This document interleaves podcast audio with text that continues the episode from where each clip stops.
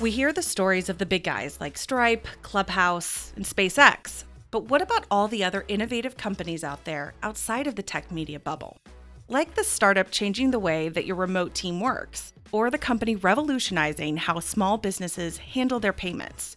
And we can't forget the tech behind making your dreams come true when you get a ride at the happiest place on earth. Oh, the Innovation gives you an inside look to all of these innovative companies that you need to know while keeping up to date with the latest technology in short 15 minute episodes.